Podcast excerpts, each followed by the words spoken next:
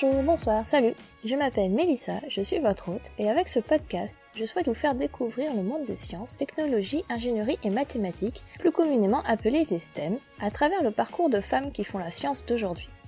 Comment allez-vous cette semaine? Pour ma part, ça commence à devenir un petit peu long.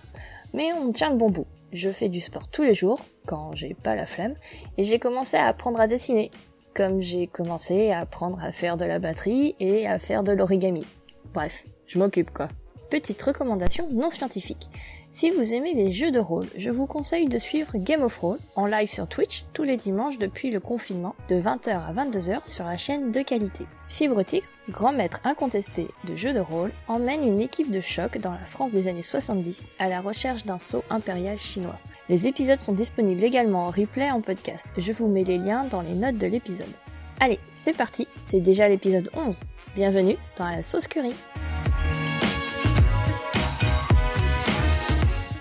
Épisode 11, Alexandra. Alexandra est ergonome en informatique. Passionnée de jeux vidéo depuis l'adolescence, elle découvre ce métier encore peu connu en France à l'époque du lycée, au détour d'un magazine. Elle nous raconte son parcours qui s'avère très complet, alliant psychologie, design et nouvelles technologies. On parle aussi de l'importance de la culture et de l'éducation pour nous aider à sortir des stéréotypes. Un épisode un peu plus court que d'habitude, mais toujours très enrichissant. Si vous aimez ce podcast, n'hésitez pas à le faire savoir. Comment? C'est très simple en lui mettant une bonne note, de préférence 5 étoiles, dans votre appli de podcast. Apple Podcast, Spotify, Podcast Addict, etc. Et en laissant un commentaire sympa ou une suggestion. Si vous êtes vous-même une femme scientifique et que vous souhaitez participer à ce podcast, ou que vous connaissez des femmes scientifiques que vous souhaiteriez entendre dans ce podcast, vous pouvez me contacter directement par email à la. Je serai ravie de vous répondre. Abonnez-vous également sur les réseaux sociaux, Facebook, Twitter, Insta, pour ne rien rater de l'actualité du podcast. Tous les liens sont dans les notes de cet épisode. Mais surtout, le meilleur moyen de faire connaître le podcast, c'est encore le bouche à oreille. Alors n'hésitez pas à partager cet épisode ou votre épisode préféré avec vos proches, famille, amis ou à des personnes que vous pensez que ça peut intéresser. Merci pour votre écoute. Vous êtes de plus en plus nombreux, ça fait vraiment plaisir. Voilà, c'est tout pour moi. Je vous laisse avec Alexandra. Bonjour Alexandra. Bonjour Mélissa. Comment ça va? Très bien et toi? Ça va. Euh, merci d'avoir accepté de ce petit interview. Euh, ça me fait très plaisir de t'avoir. Et donc pour commencer, j'aimerais savoir donc, ton prénom, si tu pouvais te présenter, ton prénom, ton âge et ton métier. D'accord, donc moi je suis euh, Alexandra, j'ai 32 ans et euh, mon titre actuel c'est UX consultant. UX consultant, ça veut dire quoi? Ça correspond à la première question, c'est quoi ton métier? Du coup, mon métier, pour résumer, c'est ergonome, mais c'est vrai que c'est une activité qui peut porter plusieurs noms selon les entreprises. Ça peut être on parle d'expérience utilisateur, donc user experience, ça peut être euh, interface designer, mais pour résumer, donc c'est plutôt ergonomie. Donc mon but, euh, c'est d'essayer de rendre euh, les interfaces, donc de n'importe quel produit, ça peut être aussi bien euh, site web, logiciel, jeux vidéo, donc toutes ces interfaces, essayer de les rendre plus faciles à utiliser, plus intuitives. Donc en général, c'est une solution qu'on construit avec les utilisateurs. on va faire des tests utilisateurs, des focus group, tout un tas de méthodologies pour essayer de faire en sorte que le produit à la fin soit plus satisfaisant pour la personne qui va s'en servir. Ok, cool. Et euh, c'est quoi ton parcours? C'est quoi les études que tu as fait pour faire ce métier? Donc pour être ergonome, moi j'ai fait un, euh, du coup j'ai fait un doctorat en ergonomie, mm-hmm. euh, sachant que normalement pour être ergonome dans les autres pays c'est plutôt un cursus ingénierie, sciences de l'ingénieur pour connaître les systèmes techniques. Et en France, le parti pris c'était plutôt s'intéresser à l'utilisateur. Donc quand je dis psychologie, c'est s'intéresser euh, au système cognitif de la personne, à comment elle va mémoriser l'information, tout ce genre d'informations. Donc euh, définitivement du côté de l'utilisateur. Ok. Et donc tu as fait quoi avant ton doctorat? Tu as fait un master psycho? J'ai fait, un, un, master de psychologie avec des options psychologie du travail. Ok. Et j'ai enchaîné effectivement avec une thèse, euh, une thèse CIFRE, donc qui était financée par une entreprise. Ok. Et est-ce que justement pendant euh, ton parcours ou même, enfin, je sais que tu as fait plusieurs euh, boulots euh, depuis que tu as ta thèse, etc. Est-ce que tu as rencontré des difficultés? Si oui, est-ce que tu crois que c'est lié au fait que tu sois une femme? Des difficultés effectivement, dans le domaine, donc je suis plutôt dans, plutôt dans le domaine informatique, donc c'est un milieu où il y a, c'est plutôt masculin en général. Ben ouais. Euh, je pense pas que le hasard ait fait que dans mes 4-5 expériences professionnelles, mes managers ont toujours été des hommes. J'ai eu la chance, donc dans mon expérience précédente, euh, quand je suis rentrée dans l'entreprise, j'étais ergonome, mais on m'a donné l'opportunité de monter une équipe expérience utilisateur, une équipe d'ergonomie. Donc j'ai pu monter une petite équipe, on m'a fait confiance. Donc été certes que cinq personnes. Ça c'était pendant ta thèse? Non, ça c'était l'expérience, c'était il y a quatre ans. Donc j'ai eu l'opportunité de devenir manager. et effectivement, bah, dans enfin, à mon niveau, il y avait que, que des hommes. Euh, mes collègues étaient, donc c'était 6 ou 7, 6, 7 hommes et on reportait, pareil, notre manager était un homme. Et donc j'ai une expérience à l'étranger, j'ai vécu un an et demi en Corée et quand je suis rentrée l'année dernière, j'ai essayé d'accéder euh, au même type d'emploi, donc plutôt manager, euh, gestion d'équipe. Et je me suis effectivement confrontée à certaines difficultés. Et donc ça peut être bien sûr plusieurs facteurs, mais bizarrement j'ai eu l'impression quand même le fait d'être une femme, peut-être l'âge aussi, euh, bien que j'ai eu une expérience euh, euh, assez positive dans le domaine du management, m'a pas permis de retrouver un, poste similaire. Ok. Et, et, avant, même déjà dans les études, ah oui, comme c'était plutôt psychologie, au final, t'avais pas ce côté masculin informatique. Non, euh, dans les études, effectivement, psychologie, c'est vrai c'est plutôt féminin pour le coup. Mais quand on rentre en première année donc de licence, on est à peu près 500. Et à la fin, euh, pour le master, déjà, on n'est plus qu'une vingtaine. Et oui, à faire une thèse, on doit plus être que 3 ou 4 à la fin, c'est sûr. Et euh, comment t'as switché avec l'informatique au final? Parce qu'il faut quand même être calé en informatique, il faut être calé en psycho. Dans ton parcours, est-ce que tu avais de l'informatique? Un petit peu. Euh, du coup, c'est vrai que, comme je disais, le but c'était plutôt de s'intéresser à l'utilisateur. Le peu d'informatique que j'ai fait, c'était des cours d'HTML, ce qui reste assez élémentaire. Euh, sachant que moi, si j'ai choisi ce métier-là à la base, c'est parce que bah, d'un côté, je suis passionnée de nouvelles technologies, les jeux vidéo. C'était un peu mon rêve de travailler dans ce domaine-là. Mhm. Et de l'autre côté, c'est vrai que j'aime beaucoup le design, dessiner. Et donc, j'ai pensé que l'ergonomie, c'était une bonne manière de mêler les deux. Ok, donc en gros, c'est toi à côté euh, en dehors de tes études qui t'est intéressé à l'informatique, au codage ou, euh, ou t'as fait une formation en plus pour être euh, ergonome? Non, j'ai pas fait de formation en plus, sachant qu'on estime un peu que notre métier, donc bah il y a une partie, donc c'est être le lien entre l'utilisateur et les personnes qui sont développeurs, informaticiens, etc. Donc moi, mon but c'est pas d'être développeur, mon but c'est pas de coder, mais c'est effectivement de connaître, de connaître quand même suffisamment bien la technologie pour bah, savoir ce qu'on peut faire avec, ce qu'on peut pas faire donc exploiter au mieux la technologie. Euh, c'est essayer aussi d'avoir, bah, de comprendre leur vocabulaire quand on parle avec euh, un développeur, donc euh, sans être expert soi-même. Et finalement, ça demande aussi un autre type de connaissances qui est bah, le côté business fonctionnel. Donc peut-être que l'utilisateur, il va être expert comptable, il va être euh, dans la finance ou dans l'export. Et dans ce cas-là, pareil, on ne doit pas être aussi bon euh, que l'utilisateur, mais on doit quand même connaître son métier, son activité, pareil, pour pouvoir échanger avec lui. Donc c'est vrai qu'on essaye d'avoir des connaissances dans ces différents domaines, sans être bah, soi-même informaticien ou comptable ou ce genre de choses. Ah oui, ok. Donc en fait, il faut vraiment que tu t'adaptes en fonction de la boîte dans laquelle tu es. Enfin, tu as la possibilité de t'adapter euh, en fonction de la boîte dans laquelle tu es. Euh. Le côté, oui, euh, s'adapter, être agile, ouais, c'est assez important pour bah, à n'importe qui. Enfin, suivant les interlocuteurs euh, auxquels on s'adresse, de bah, comprendre leur activité, euh, leur métier, etc., de pouvoir interagir avec eux relativement facilement. Ok. Et euh, en Corée, tu faisais quoi comme taf? Du coup, en Corée, à la base, je devais y rester que 6 mois. Donc, c'est... j'y avais été pour prendre des cours de langue à la base.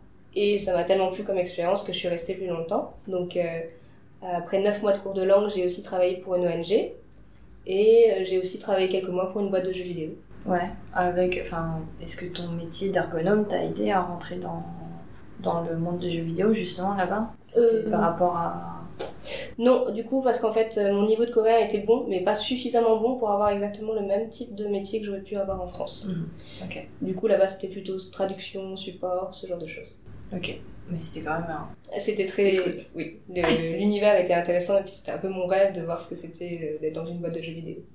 Peut-être pour euh, la suite Peut-être. Et le peut-être est devenu réalité. Aujourd'hui, deux ans après cet enregistrement, Alexandra est ergonome chez Ubisoft au Canada et a bossé notamment sur le jeu Far Cry New Dawn. Euh, c'est vrai que par rapport à ma thèse, j'ai toujours eu l'idée un peu quelque part de, bah, de monter ma propre boîte. Et euh, le domaine qui m'intéresse le plus, c'est ce qu'on appelle les serious games.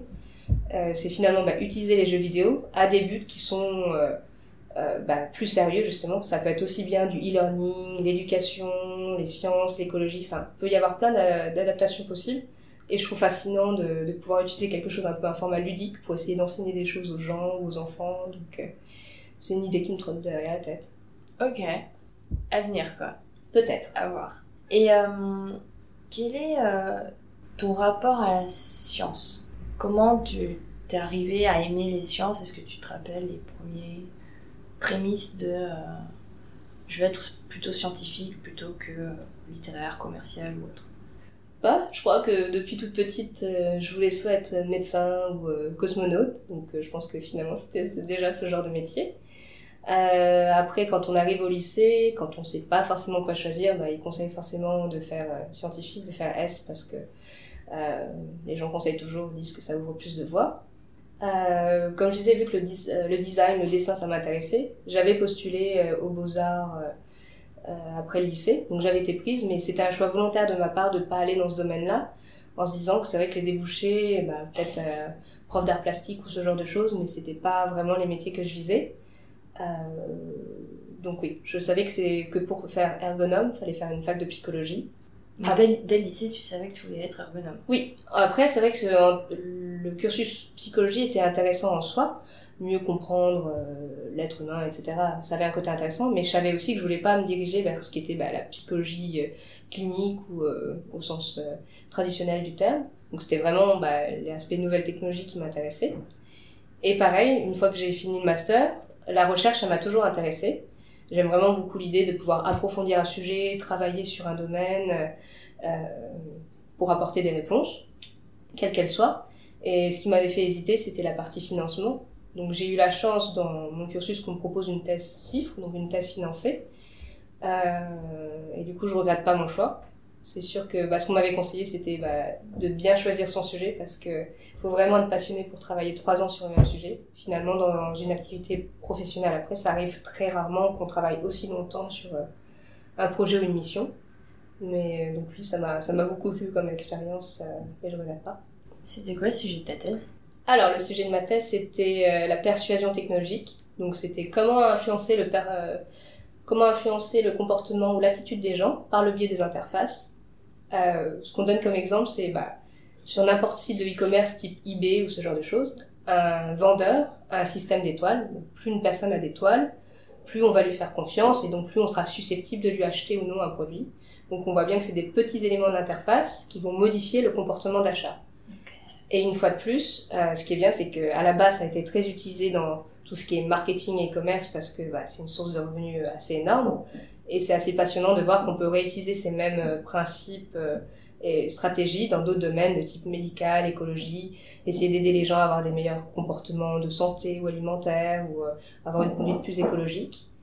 Et par rapport à cet état des lieux, donc dans, dans le cadre de ma thèse, j'ai construit une grille qui permet à la fois donc bah, d'évaluer la force persuasive d'une interface qui existe, mais ça peut aussi servir comme aide à la conception, comme guide, euh, si on souhaite faire un produit plus influent, euh, quelques règles, euh, conseils à suivre. Et tu sais si justement cette grille elle est utilisée maintenant par, par des, des, des, boîtes ou des entreprises Je suis toujours un peu étonnée de manière positive, mais oui, ça m'arrive d'être contactée, donc les gens me demandent soit les critères, ça peut être aussi bien bah, pour des formations ou dans, dans des entreprises effectivement pas que en France. J'ai eu des demandes aussi, par exemple, du Canada. Et euh, au gré des recherches, j'ai pu voir dans, que, dans quelques articles que j'ai été citée, euh, où ils s'en servent pour faire des workshops. Donc, euh, à faible niveau, ça vit sa propre petite vie. C'est cool. Mmh. Ouais. On a l'impression que dès le lycée, tu savais que tu voulais être ergonome. Comment t'as entendu parler de ce métier? C'est vrai qu'au lycée, quand on sait pas trop ce qu'on veut faire, il y a le CIO, je pense, mais bon, je pense que les conseils sont pas forcément très bons, enfin, ça, ça donne des conseils un peu généraux, mais euh, non, je pense que c'était des recherches personnelles dans les magazines, enfin, les types de métiers qui pouvaient exister, euh, des choses liées à l'infographie, peut-être que c'était un des premiers métiers qui m'avait intéressé, euh, peut-être faire des effets spéciaux, des choses comme ça pour les jeux vidéo. Et euh, oui, je suis tombée sur un article euh, qui parlait d'ergonomie, et euh, j'ai cherché à en savoir plus. Donc à la base, c'est par rapport à au design, Mm. à l'info, enfin... Mélange entre le dessin, ouais. quelque chose d'un peu créatif, et en même temps utiliser euh, les nouvelles technologies euh, euh, pour, par rapport à ça. Ok. Parce que je t'avoue, moi, avant toi, ergonome, euh, tu me disais ergonome, euh, je, je liais même pas ça à l'informatique, en fait. Non, mais au final, c'est euh, c'est toujours pas si connu que ça. On en parle de plus en plus, quand Mhm. même. Mais euh, non, non, c'est pas encore très connu. C'est plus développé dans des pays euh, bah, anglo-saxons, typiquement, sinon euh, États-Unis ou Canada, c'est beaucoup plus avancé et développé. Ok. Euh, et ça reste des choses un peu cachées. Mais par contre, derrière les gros succès euh, comme l'iPhone ou les consoles de jeux un peu à la mode, etc., c'est des équipes d'ergonomes qu'on travaille dessus pour identifier le besoin, comprendre l'utilisateur. Donc c'est pas très connu, donc il n'y a pas beaucoup de, de diplômes par rapport à ça, donc peu de personnes diplômées, et pas non plus beaucoup de métiers, même si ça commence à évoluer de plus en plus. Ok. Donc ce qui est un avantage et un désavantage en même temps. Ouais. Est-ce que pendant, bah, pendant ton parcours, tes études et même encore maintenant, est-ce que tu as eu des modèles euh, féminins, en l'occurrence, pour euh, t'aider à, à continuer, pour te motiver ou, euh, donner envie justement de, de faire un métier scientifique Hum, malheureusement non. Euh, je m'étais je m'étais déjà posé la question et euh, dans mes modèles ou même enfin quand on s'intéresse à un domaine, donc le mien c'était la persuasion technologique, quand on cherche les auteurs, même à l'international, malheureusement beaucoup de contributions ça reste quand même assez masculin. Euh, Et autre que dans ton domaine? autre que dans mon domaine, euh, les aspects un peu euh, féministes ou engagés, ce sont des choses qui m'intéressent, mais euh, à part oui, des personnalités un peu plus un peu publiques qui disent des choses que je trouve pertinentes, euh, dont j'aime parler avec les gens, mais euh, dans le domaine scientifique moins, effectivement. Mais oui, oui, j'aime, je prône aussi, enfin plus d'égalité ou enfin, en termes de genre. Donc oui, oui, c'est des choses, j'aime bien lire des articles à ce sujet, voir ce qui se fait aussi aux États-Unis, ou, ou comment les états d'esprit avancent lentement certes, mais progressent légèrement. Ok. Et euh, le, la phrase où on dit il y a moins de femmes en sciences, Mhm. est-ce que toi tu penses que c'est vrai ou faux? Et euh, ouais, enfin, comment tu l'expliques? Du coup, euh, je pense que, de mon point de vue, oui, il y a l'air d'avoir un peu moins de femmes en- dans les sciences. Mais justement, là, j'ai eu une présentation il n'y a pas longtemps, c'était un sujet assez intéressant sur les femmes importantes dans le domaine de l'informatique. Et finalement, il y en a vraiment beaucoup qui sont à la fois célèbres ou qui ont fait des grosses contributions, avec la chance que l'informatique reste une science relativement récente. Mais si on pense à la personne, la première personne qui a été développeur dans le monde, finalement, c'est une femme anglaise, c'est Ada Lovelace dans les années 1850, et je trouve ça passionnant. Euh, enfin, c'est des choses que beaucoup de gens ne savent pas, même moi je l'ai appris que récemment. Euh, si on pense pareil au premier ordinateur, l'ENIAC, qui était une machine qui euh, tenait dans plusieurs places, enfin tellement c'était grand. Euh, finalement, les, personnes qui s'occupaient de ça, c'était six femmes ingénieures aussi. Et euh, donc il y a eu vraiment beaucoup de, grosses contributions féminines dans le domaine de l'informatique. Euh, dans d'autres sciences, il y a beaucoup de femmes qui sont présentes aussi, mais je pense que ça pêche un peu en termes bah, de communication, que ce soit dans les livres à l'école, quand on parle de, de grandes contributions de personnes dans les sciences, ça reste malheureusement trop masculin. Et je suis sûre qu'il y a plein de femmes qui ont contribué, mais c'est pas beaucoup de communication là-dessus. Et pour expliquer pourquoi il y aurait un peu moins de femmes dans les sciences, euh, ou moins de communication à ce sujet, euh, oui, je pense que j'ai essayé de lire des choses un peu en rapport avec ça, et euh, ça passe aussi par de l'auto-persuasion, enfin, dire que les femmes sont... C'est un peu des clichés qui sont véhiculés, que ce soit dans l'éducation, dans les livres scolaires ou des choses comme ça, sur les femmes qui devraient faire plutôt des métiers euh, liés aux sciences humaines, des choses comme ça, et euh, les garçons plus pour les sciences dures, ce genre de choses. Euh, donc les clichés, malheureusement, ça a un impact sur ce que pensent les gens, ou ça influence les gens quand ils vont choisir leur domaine d'études. Ce qui est un peu dommage, sachant qu'on sait que biologiquement, physiologiquement, les capacités sont les mêmes, donc il ne devrait pas y avoir de, distinction. Mais je pense qu'il y a encore un petit problème de choix. Quand je donne des cours d'ergonomie dans des écoles d'ingénieurs en informatique, 90% je pense c'est encore des garçons. Enfin, d'après ce que tu dis, ce serait pas mal avec l'éducation qu'on pourrait parer à ça en fait. Comment t'imagines toi comment on peut parer au fait qu'il y ait moins de femmes dans la science? Bah, Je pense que c'est bah, plusieurs niveaux, c'est sûr. Donc il y a à la fois l'éducation, mais la culture, finalement, à plus grosse échelle dans les sociétés. Euh, et donc ça devrait passer, oui, par plusieurs choses. Enfin, si, si la société était impactée, du coup, à l'échelle des familles, on, on devrait enseigner aux, aux, enfants, dire, bah, vous pouvez faire ce que vous voulez, vous pouvez devenir qui vous voulez, faire le métier que vous voulez, il n'y a pas de, ça c'est plus pour les filles, ça c'est plus pour les garçons. Euh, l'école devrait aider, donc ça c'est des choses peut-être plus factuelles ou peut-être le gouvernement devrait pousser aussi, euh, ne serait-ce que dans les manuels scolaires quand il y a des exemples qui sont cités ou euh, où on voit encore malheureusement des exemples de, de problèmes de mathématiques où l'intitulé est très orienté bah, soit ouais, avec un problème de genre justement où c'est trop cliché ce genre de choses.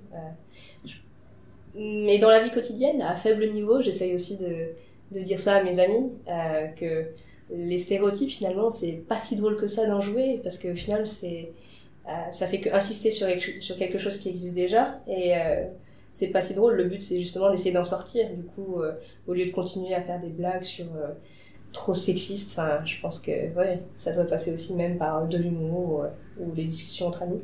Cool. Et bah, dernière question. Quel conseil tu donnerais à une petite fille ou à une ado qui veut se lancer dans la science?